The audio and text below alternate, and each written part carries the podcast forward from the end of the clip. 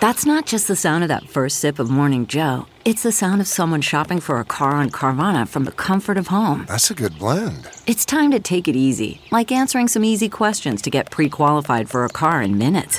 Talk about starting the morning right. Just like customizing your terms so your car fits your budget. Mm-mm-mm. Visit Carvana.com or download the app to experience car shopping the way it should be convenient, comfortable. Ah. Hello, everybody. I'm Lou Dobbs. This is the Great America Show. Welcome, and it's great to have you with us today. These are, without doubt, times that try our souls. We know ours is a federal government that is corrupt, corrupt through and through. We know the Marxist Dems are simply evil. Seven years of political persecution of Donald Trump with no evidence produced of wrongdoing of any kind whatsoever is a monstrous outrage, a national disgrace. The Soros supported Manhattan DA is no better than the violent thugs that he quickly puts back on the streets of New York without prosecution. District Attorney Alvin Bragg downgraded more than half of his felony cases and then lost half of those cases in court. Bragg is not only soft on crime, he's not much of a prosecutor. He's out and out, either corrupt or inept or a toxic combination of the two. Bragg isn't any worse, though, frankly, than the federal prosecutors and the corrupt Department of Justice. The persecution of Donald Trump has taught us much about our deep state run government and the Marxist Dem Party. We do know a few things now we otherwise would have only suspected. The FBI, the DOJ, and Intel community conspired with the Marxist Dems of the Clinton campaign and Democratic National Committee to smear and frame Donald Trump, both as a candidate and then as president. We know they then tried to overthrow his presidency with the same lies. We don't know, but strongly suspect that the Marxist Dems and Deep State had at least the implicit go ahead from a number of the RINO GOP leaders. Whether the years long persecution of Donald Trump or the Marxist Dems' totalitarian treatment of their January 6 political prisoners, there can be no doubt that the United States in this moment is more threatened from within than from any foreign enemy. Our guest today knows the reality of what we face. Our guest is Congressman Barry Loudermilk of Georgia. By the way, he was a target of the January 6 committee. The J6 committee members knowingly lied about the congressman. They claimed at one point the congressman was doing reconnaissance the day before January 6 when the congressman was hosting a group of mainly friends and others and showing them around the Capitol. Congressman Loudermilk had to defend himself and fought against the false charges of the lying Marxist Dems on the lying J6 committee, and he prevailed. Congressman Loudermilk knows what it's like to see our government declare war on our citizens and our constitutions. And just at the end of last month, Congressman Loudermilk stood with some of his constituents in Smyrna, Georgia, when the ATF sent in agents from all over the country trying to intimidate the owners of what is the world's largest gun store. Congressman, welcome. You've been in the fight big time, and I want you to know I appreciate what you're doing for the country. It's good to have you with us, and let's start with the January 6th investigation. Matthew Graves, the U.S. Attorney, announcing 700 to 1,200 more Americans are potential defendants of the January 6 charges by the politically corrupt Justice Department. Your reaction? Well, you know, these things are coming so quickly, it's hard to tell. And uh, um, it, it, I am amazed that there are still that many more people that they are, you know, pressing charges on. Um, and so we will be looking in the direction of, of course, that that is not under the jurisdiction of my subcommittee. That's uh, uh, uh, Jim Jordan's got the judiciary, and Jamie Comer has uh, the D.C. Uh, oversight, which uh, includes the, the the jail here in D.C but we are working together in all this. My jurisdiction is over the Capitol, Capitol Police, and the January 6th committee. But we are working together to make sure that um, we provide the defense for every every case. And, you know that they have the right to receive all the information. And so uh, I have custody of the 44,000 hours of video, and so we're making sure that the defense attorneys have the ability to view it. Now, what you got to understand is when uh, when those that have already gone through trial or going through trial now, their defense was told there was only 14,000 hours of video. Mm-hmm. When we took custody of it, we found out that's not the case. There's 44,000 hours of video, and now we're we're able to release a lot of that, and we're uh, also allowing these attorneys to come in and view this additional footage because there may be evidence in there that would exonerate uh, their client or at least show, look, they in this particular case, this client wasn't violent um, or they didn't actually get into the Capitol. So uh, that's how we're working together with the other committees and uh, and and to make sure that all the evidence is made available. It's it is let me say as a as a broadcaster for a good part of my life, I fully appreciate how much 44,000 hours of video represents and time, uh, the ability to edit, to manage it, uh, to uh, do what you will with it. That, that is a monumental task. Who is in charge of that? Where is the centralized location of that video? And who has chain of custody control over it? So uh, the videos are actually, I, I actually have the custody of access to it. So it's actually tying into the Capitol Police uh, archive of, of, video from those days. And so we have terminals set up that uh, when an attorney or uh, somebody, another member of Congress wants access to go look up something that they're they're investigating, then we uh, we have them in a location here near the Capitol that we'll take them and they, uh, you know, with 44,000 hours, you said how overwhelming that is. Well, if you sat down and you watched the videos for uh, 24 hours a day, um, it would take you about 15 years uh, to go through all that video. So you're talking uh, like 11, 1,200 different cameras at different locations around the Capitol complex. So we will go in and, and, show them how how you work it, how you find. You kind of got to know the area, and we'll help them get to the cameras, and then just let them review it. Um, and then, because the way a system the system is set up, you're just looking at uh, the actual archives within the Capitol Police system.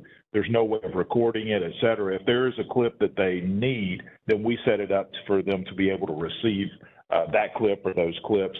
The only restriction is there are some sensitive areas in the Capitol that um, uh, you look. You, you, don't want Al Qaeda or China to know where certain areas, uh, you know, escape routes or, or secured areas in the Capitol are. So we know where those areas are, and if there happens to be a camera there, we just run it by the Capitol Police to make sure it isn't exposing. That's something the January 6th committee didn't do, uh, but we're doing just to make sure that you know we we don't expose something we don't have to. And so far, there's been uh, only one video that even had an area that was a concern, but uh, we worked to just block that part out, and it's been fine. So the Capitol Police have been working very cooperatively with us on those things. So, with that in mind, the defense attorneys who desperately need to get the video that shows whatever their client, wherever they were present, whatever they were doing, is is there a way in which to expedite that to get that uh, video out to them because what many americans don't know is that video has been withheld from defense attorneys and their clients over the course of the past two years and by the way consciously and intentionally so yeah it has and that's why we uh, we, we we've prioritized access to these and it, it, there are attorneys coming in. I mean, we've already had them in and looking, so it's not just something we're projecting. It's happening now. And as soon as the speaker said, we're going to make these available, we make it available to the media, we're going to make it available to defense attorneys, um, and and we set up protocols just uh, of how to get them in, uh, you know, who to contact, and so they'll come over and spend as much time as they need uh, getting the, the videos. We show them how to do it. So it's, it's actually happening at this point. And, uh, you know, there were some that was that uh, were released a few weeks ago. And uh, I think that uh, from what I'm hearing, and uh, I've had I've, I've, read some articles since that this could have an impact on the the January 6th shaman, you know, mm-hmm. the, right. the guy who was you know wearing the buffalo head. Um, it, it, it may have an impact on his case because uh, even even Jonathan Turley, the constitutional attorney, uh, wrote an article after that saying it would definitely had an effect on his sentencing because it showed the opposite of what the yeah. uh, prosecution was trying to show that he was violent. This showed the exact opposite. And that's was, the problem when you withhold this stuff is they they they aren't getting a fair trial. Yeah, they're not getting a fair trial. They went after that man they railroaded him, uh, and every one of the every one of the prosecutors involved with that case should be put on trial. Uh, that was an outrage. It was a despicable lie. Congressman Loudermilk, it's just, it's unthinkable. Uh, you mentioned the, the, the shaman case, but we haven't seen any videos since. I haven't seen any videos since. What's happened? Well, we've offered the media to come in and uh, they, they can get through the same process that Fox News did. And uh, that's actually being run through the speaker's office. And I don't know that any more media has has come in and, and got the video. Now, the attorneys that come in, a lot of them, they're not going to go out and, uh, from talking to, to uh, some of the folks associated with them, they're probably not going to go out there and publish those videos yet because they don't want to jeopardize their case for their their client, right?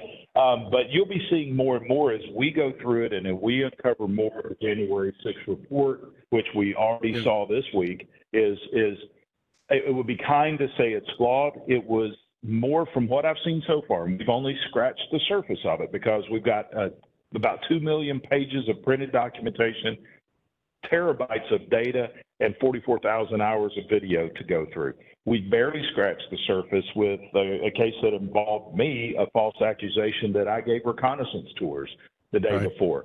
Um, and, and we can, we were able to show that with the evidence that the January 6th committee had, evidence that I obtained that they knew before they made the accusation that it was a false allegation, that it was totally false. There was nothing to it. There were no reconnaissance tours the people that came to visit my office didn't even get close to the Capitol on January 6th. But they, but they didn't. They want so wanted to create a political narrative that they were going to alter this evidence to make it fit their story, and that's what we exposed yesterday. That they yeah. they just took they cherry picked what they wanted the American people to see. So going from this point forward, well, that's what we're looking for. We're looking at their evidence. I'm taking this thing from a, a purely objective standpoint, just where the evidence leads. And the evidence is showing us that the report, at least so far, that they put out there is it's nothing but a, a, a novel.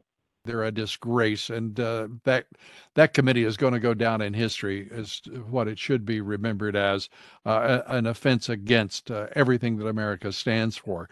I want to say you stand for everything that is good about America. Uh, and I w- want to compliment you uh, because of what you did for one of your constituents. Uh, eh, when the ATF showed up with 16, 16 agents from out of state to intimidate uh, the owners uh, and the employees of the, uh, the, I guess it's the largest gun shop in Georgia. Uh, uh, it's Outdoor Adventures. Uh, you stood there and were certain to to make sure you were there for your constituents. And I just want to applaud you.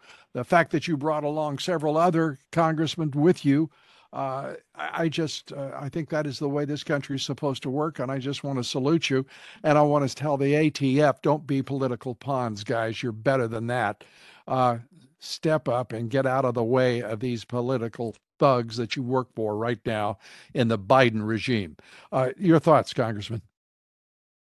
Yeah, and you know, this is really what I think uh, being a representative of the people really means. Part of our role, our constitutional role, is oversight of the federal government and federal agencies. When I got a call by my friend uh, Eric, who's uh, uh, owner of uh, he and his dad are owners of uh, Adventure Outdoors, uh, he called me over the weekend. He said, "Look, we've been through this before, but never uh, to this level. This is very unprecedented that 16 ATF inspectors are descending on our store on Monday to do a complete full surprise audit." And and so I asked him a little more. I said, "So what is unprecedented?" He said, "The number to start with." Um, is, is 16. The most we've ever had before was eight. And he said, and that they're all coming from out of state because there's uh, about 20 inspectors in Georgia. So they're bringing 16 from out of state. He said, this is highly unusual, and we know what's going on in the Biden administration. You, you buy farms like I do, you fill out the background check form, the 4473. And uh, so they have to keep those on file.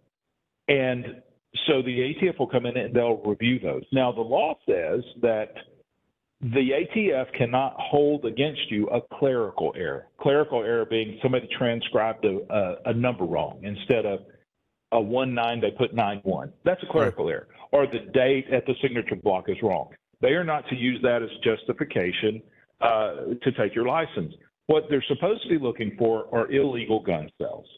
But the Biden administration has adopted this zero tolerance policy to where they're actually revoking uh, federal firearms licenses uh, because of these clerical errors. Now, uh, when you've got approximately 15,000 of these documents that they have right now, you know there's going to be a clerical error. So that was our concern.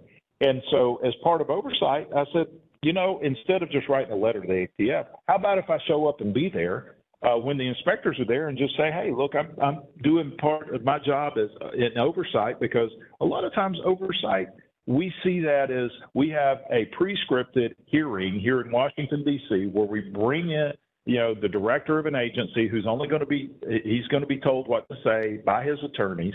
But if you're in the field, you're going to see the way that things really happen. And I thought, well, if there's 16 inspectors and only one of me, let me go ahead and call some of my other Georgia colleagues from Congress to go with me. And four of us ended up showing up. And uh, Who we they? just want the ATF to know. It was uh, Rich McCormick.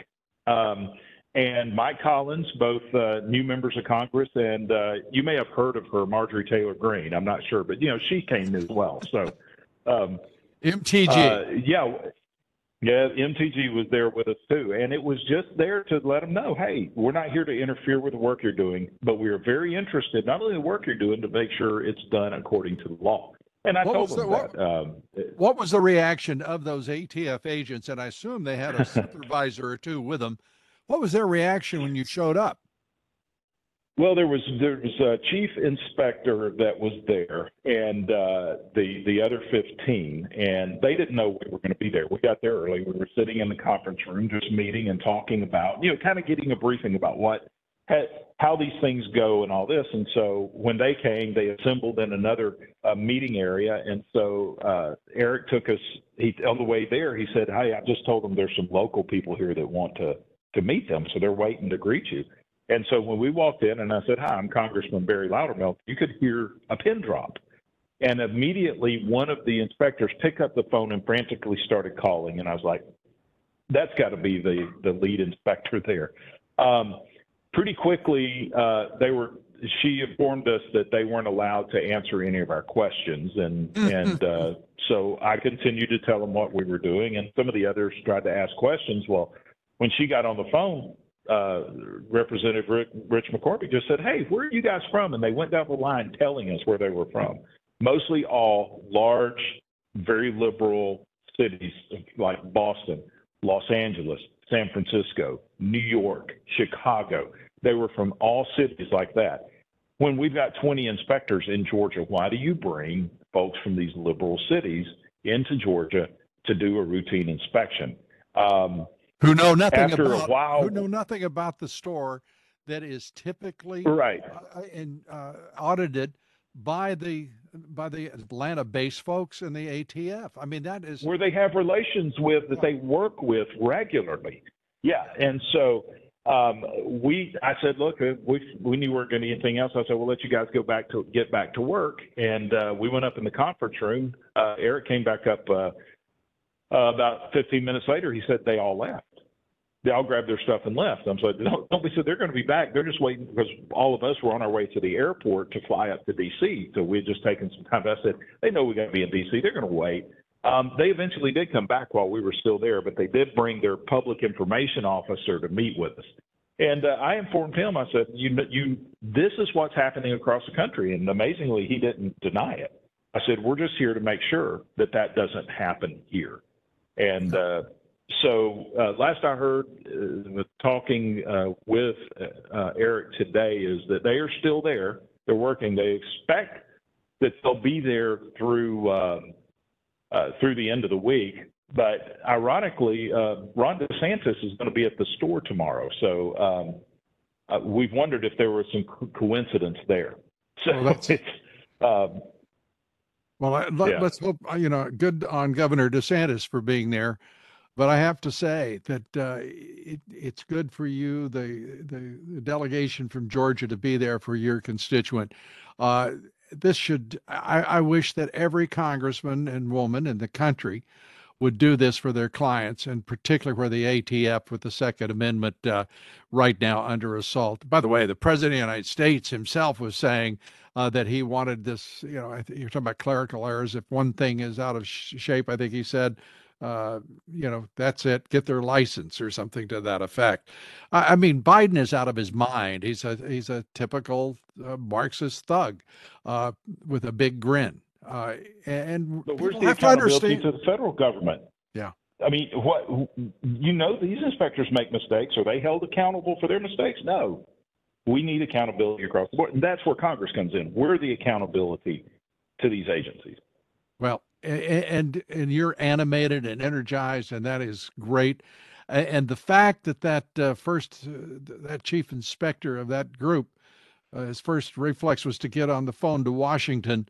Uh, you know that really says a lot because right now the American people are scared to death of their government.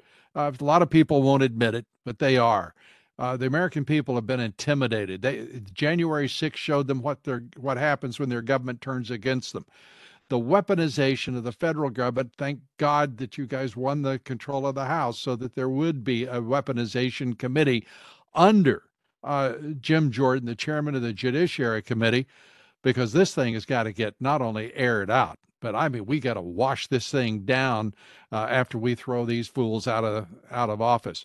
This is a war between the between good and evil. It's a war between Republicans and uh, and Democrats uh, across the board. This is a government that hates us, and no one should misunderstand it. No one should, uh, in any way, uh, sugarcoat it. Your government hates you, and they prove it every damn day. Uh, Congressman, we always give our guests the last word, and your concluding thoughts, if you will. Uh, you know what? I'm going to quote Thomas Jefferson as a concluding thought, who said, when the people fear the government, there's tyranny. When the government fear the people, there's liberty. That's a great. And that's what we need to restore: is that the government works for us and is accountable to us. Well, for that moment uh, in Smyrna, Georgia, when uh, you walked in and uh, you could hear a pin drop, as you put it, I, I think Thomas Jefferson's uh, description of democracy uh, was in in action. And I want to thank you for making that moment possible. We appreciate it. Well, thank you, Luke. All right. Thank you for all you do, Congressman. Congressman Loudermilk, uh, doing a great job for the people of Georgia and for the American people. We appreciate and God bless. All right. God bless you and thank you. Congressman Barry Loudermilk, a great American. And here tomorrow, our weekly talk about the surveillance state that America has become. We'll be talking with former NSA intelligence analyst and whistleblower Russ Tice. And as Marcus Aurelius said, never more appropriately in this age of disinformation and propaganda, he said, Everything we hear is an opinion, not a fact. Good to remember. Sounds about right, doesn't it? Please join us here tomorrow when we take up the latest on the surveillance state and the government that must be feared. Till then, thanks God bless you, and God bless America.